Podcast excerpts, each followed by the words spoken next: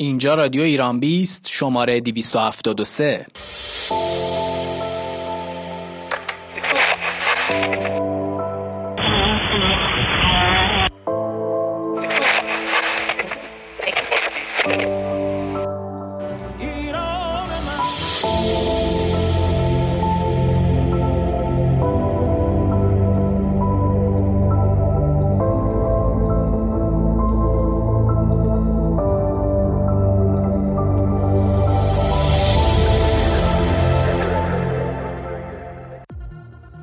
در رادیو ایران بیست امشب سی اردیبهشت ماه.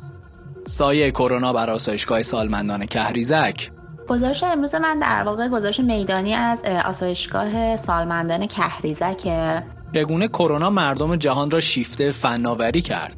شیوع کرونا توی دنیا باعث شد که علاوه بر مشکلاتی که برای مردم دنیا ایجاد کرد واکنش کاربران به هشتگ خودرو. با صدور حکم اعدام برای سلاطین خودرو و آخرین اخبار از کرونا در کشور. همه امشب اینجا در رادیو ایران بیست. همراه ما باشید.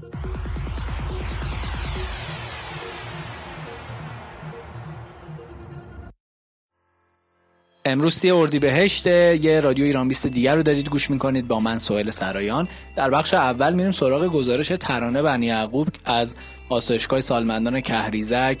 که از این روزگار تنهاییشون نوشته از اینکه از زمانی که کرونا اومده کمتر مردم به دیدنشون میرن و خیلی دلتنگ هستن. میریم گوش می‌کنیم به ترانه بنی یعقوب.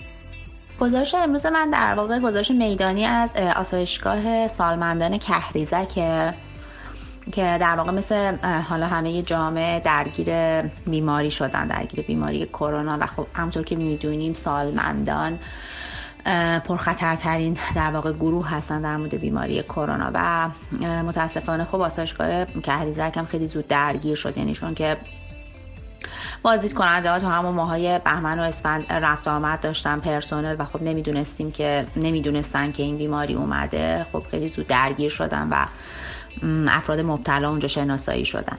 حالا ما در واقع بعد از دو ماه بعد از این داستان رفتیم بینشون که ببینیم که چه جوری حالا هواشون چیکار می‌کنن چقدر بیماری کنترل شده اونجا چی میگذره. در واقع داستانی که بود این بودش که خیلی هاشون از ما میپرسیدن که کی این بیماری تموم میشه. که این مریضی تموم میشه. ما خیلی حوصله‌مون سر رفته قبلا خیلی بهتر بود. آدما به ما سر می‌زدن.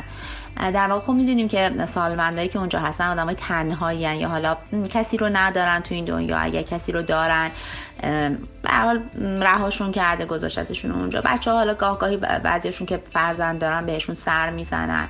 و اونو دلخوش به همون سر زدن ها و سر زدن های مردم هستن. حالا خیران و نیکوکارانی که بهشون سر می‌زنن. و در واقع یه جور تنهایی در تنهایی درست شده. یعنی که اون تنهایی که وجود داشت عمیقتر شده.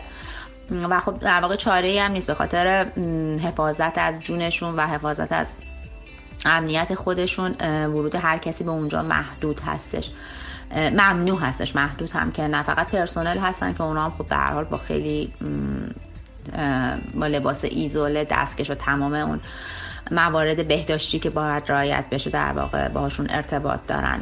خب قبلا خیلی راحت می‌تونستن از این بخش برن به بخش دیگه تو حیات تردد کنن. الان نمی‌تونن به خاطر اینکه هی اون فاصله گذاری اجتماعی که همه جا هست اونجا خیلی سفت و سختتر هم اجرا میشه و در واقع داستان اینجوریه.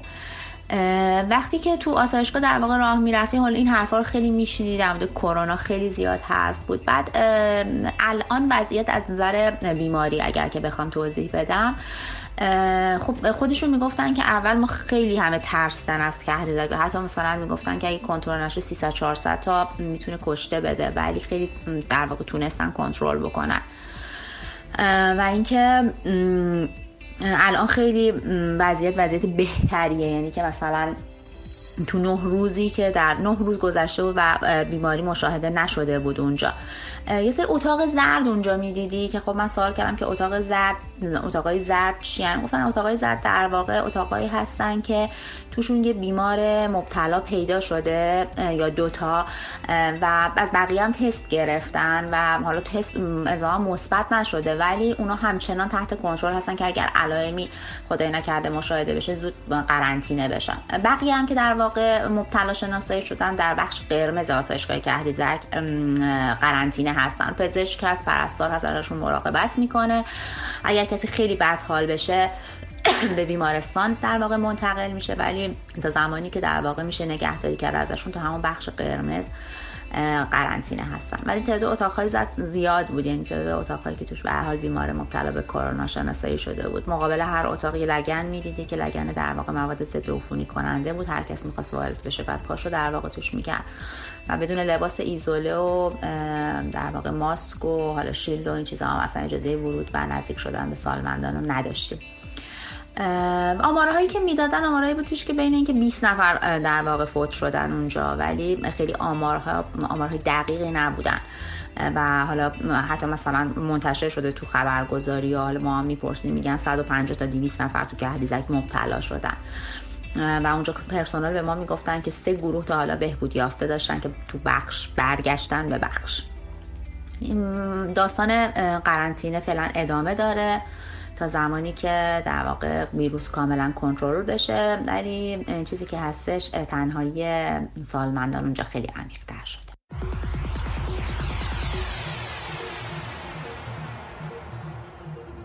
اما چگونه کرونا مردم جهان را شیفته فناوری کرد؟ عنوان گزارش میترا جلیلی در گروه فناوری و از این دورانی که تقریبا سه ماه چهار ماهی که کرونا در جهان هست نوشته از اینکه چجوری فناوری در این دوره مهم شناخته شد و به ماجرای کرونا کمک کرد. با هم دیگه میریم و گوش می‌کنیم. شیوع کرونا توی دنیا باعث شد که علاوه بر مشکلاتی که برای مردم دنیا ایجاد کرد سبک زندگی اونها رو هم تغییر داد. حتی مردمی که از تلفن‌های هوشمندشون فقط برای یه تماسهای صوتی ساده استفاده می‌کردن توی دوران قرنطینه دیگه مجبور شدن نیازشون رو از جمله خرید پرداختهای مالی آموزش کار ورزش همه چی رو بدون خروج از خونه و فقط با کمک همین وسیله دیجیتال انجام بدن. اون روزای اول خیلی خوب مردم میترسیدن از ابتلا به کرونا و تا یه سرفه می‌کردن سریع می‌رفتن بیمارستان و در واقع همین موضوع باعث شد که شیوع کرونا خیلی بیشتر بشه. چون عملا کنار یه آدم کرونایی قرار می‌گرفتن و خود به خود به اون بیماری دچار می‌شدن. این مشکلی بود که خیلی تو دنیا مورد توجه قرار گرفت و کم کم یه فناوری به نام تلهلت یا همون پزشکی از راه دور بین مردم محبوبیت پیدا کرد. و مردم قبل از اینکه بخوان برن و توی بیمارستان ها و احتمال با احتمالاتی مثل بیمار شدن و ابتلا به کرونا مواجه بشن اومدن و اول از طریق ویزیت های مجازی با پزشکشون ارتباط برقرار کردن با کمک اپلیکیشن هایی مثل زوم. یه ملاقات های مجازی با پزشکاشون انجام دادن که این موضوع مثلا توی آمریکا و آلمان خیلی مورد استفاده قرار گرفت و مردم عملا جایگزین ویزیت پزشک کردن این رو. توی آمریکا میزان استفاده مردم از این فناوری رشد 683 درصدی داشت.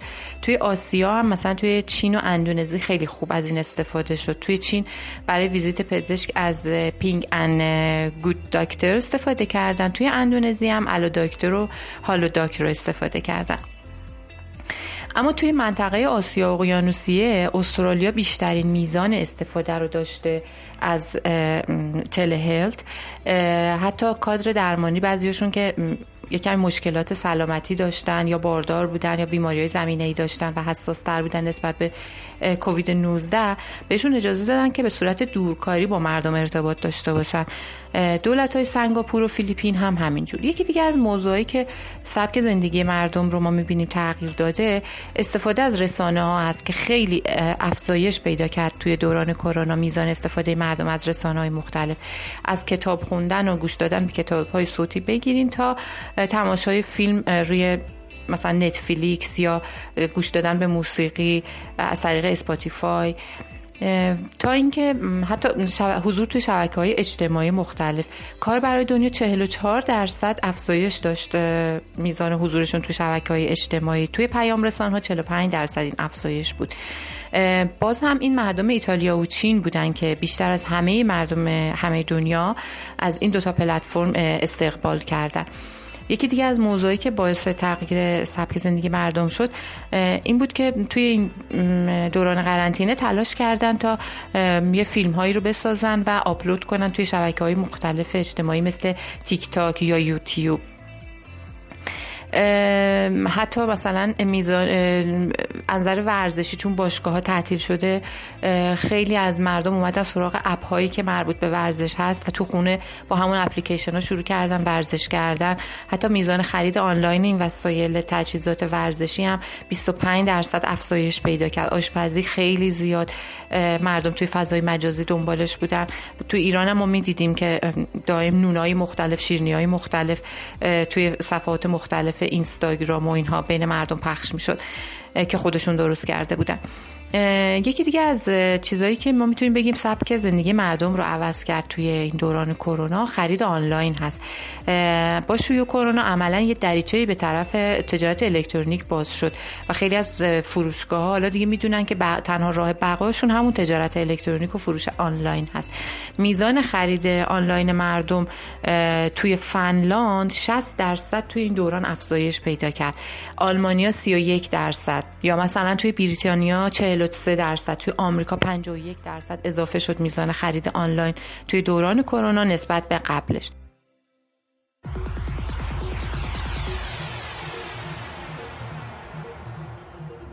اما امروز با صدور حکم اعدام برای سلاطین خودرو و حکم حبس برای دو نماینده مجلس که به جرم ایجاد اخلال در نظام توزیع خودرو بود کاربرا در شبکه اجتماعی هشتگ خودرو رو ترند کردن و درباره شرایطی که حالا این روزها به خصوص در بازار خودرو هست نوشتن. با هم دیگه میریم و به یگانه خوددامی گوش می‌کنیم.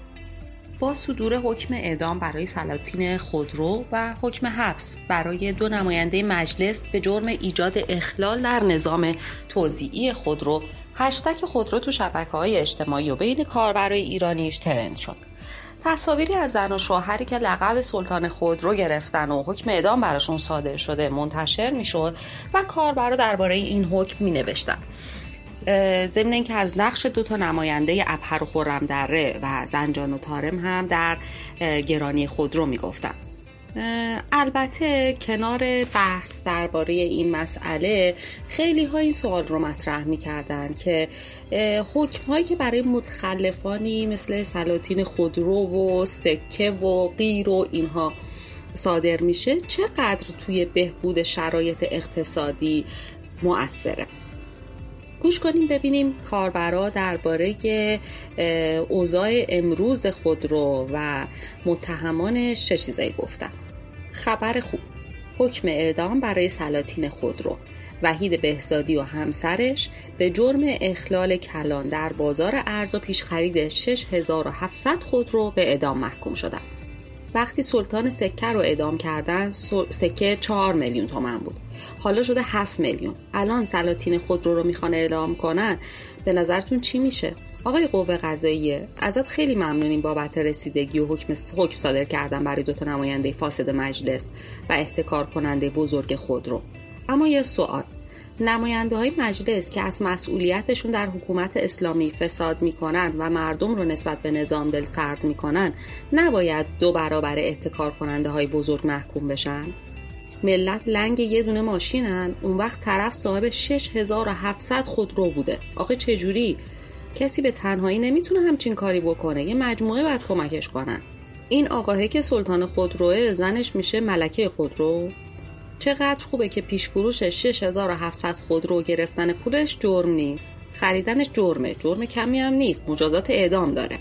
اگه با اعدام سلطان سکه قیمت سکه کاهش پیدا کرد خودرو هم متوازن میشه. نطخهای این دو, دو نماینده که به خاطر اخلال در بازار خودرو محکوم شدن رو پیگیری کنیم ببینید چه نطخهای آتشین انقلابی داشتن. چقدر امار بودن در ظاهر.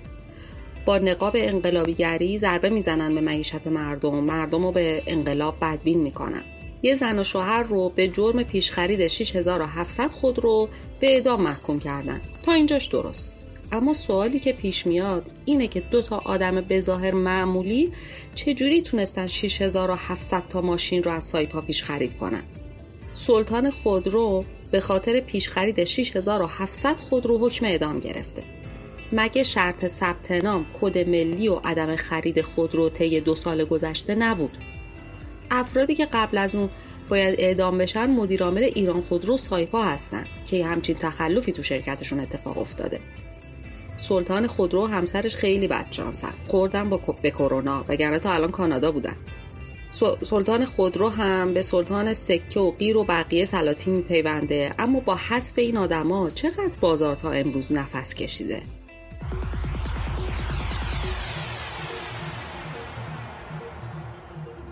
اما آخرین اخبار از کرونا در کشور. 124603 نفر مبتلا شدند. 97173 نفر بهبود پیدا کردند و 7119 نفر فوت شدند. لیگ برتر ایران قراره که از دو تیر آغاز به کار بکنه. امروز حیدر بهاروند رئیس سازمان لیگ اینو در, در نامه ای به باشگاه ها اعلام کرده و شروع تمرینات هم از سه خورداد ما خواهد. ساعت کار جدید بانک هم از اول خورداد تغییر می‌کنه. دورکاری بانک های دولتی و غیر دولتی لغو شده. روزهای شنبه تا چهارشنبه از هفت صبح تا دو بعد از ظهر و روزهای پنجشنبه از هفت الی یک بعد از ظهر سر کار میرن. یکی از اتفاقات خیلی خوب امروز در فضای مجازی پخش فیلم اجرای علیرضا قربانی و هنرمندان جهان از قطعه بنی آدمه که به همراه چند خواننده و نوازنده از سراسر دنیا به صورت آنلاین این اتفاق افتاده که بسیار اتفاق خوبیه.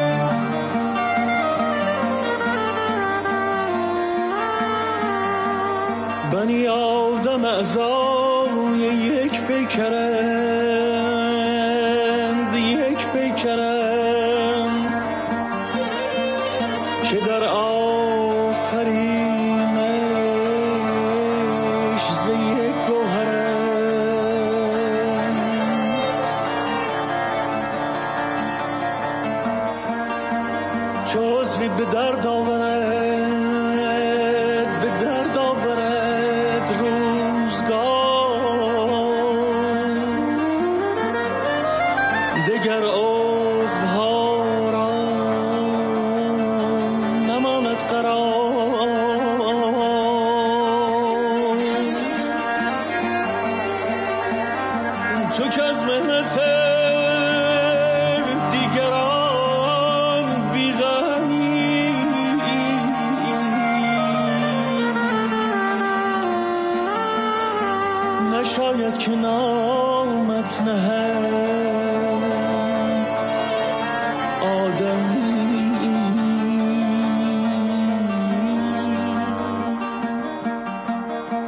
sono parte di un unico corpo, provengono dalla stessa perla. Quando una delle parti soffre di qualche male, anche le altre provano dolore. Non puoi considerarti parte dell'umanità se non hai compassione di quel dolore.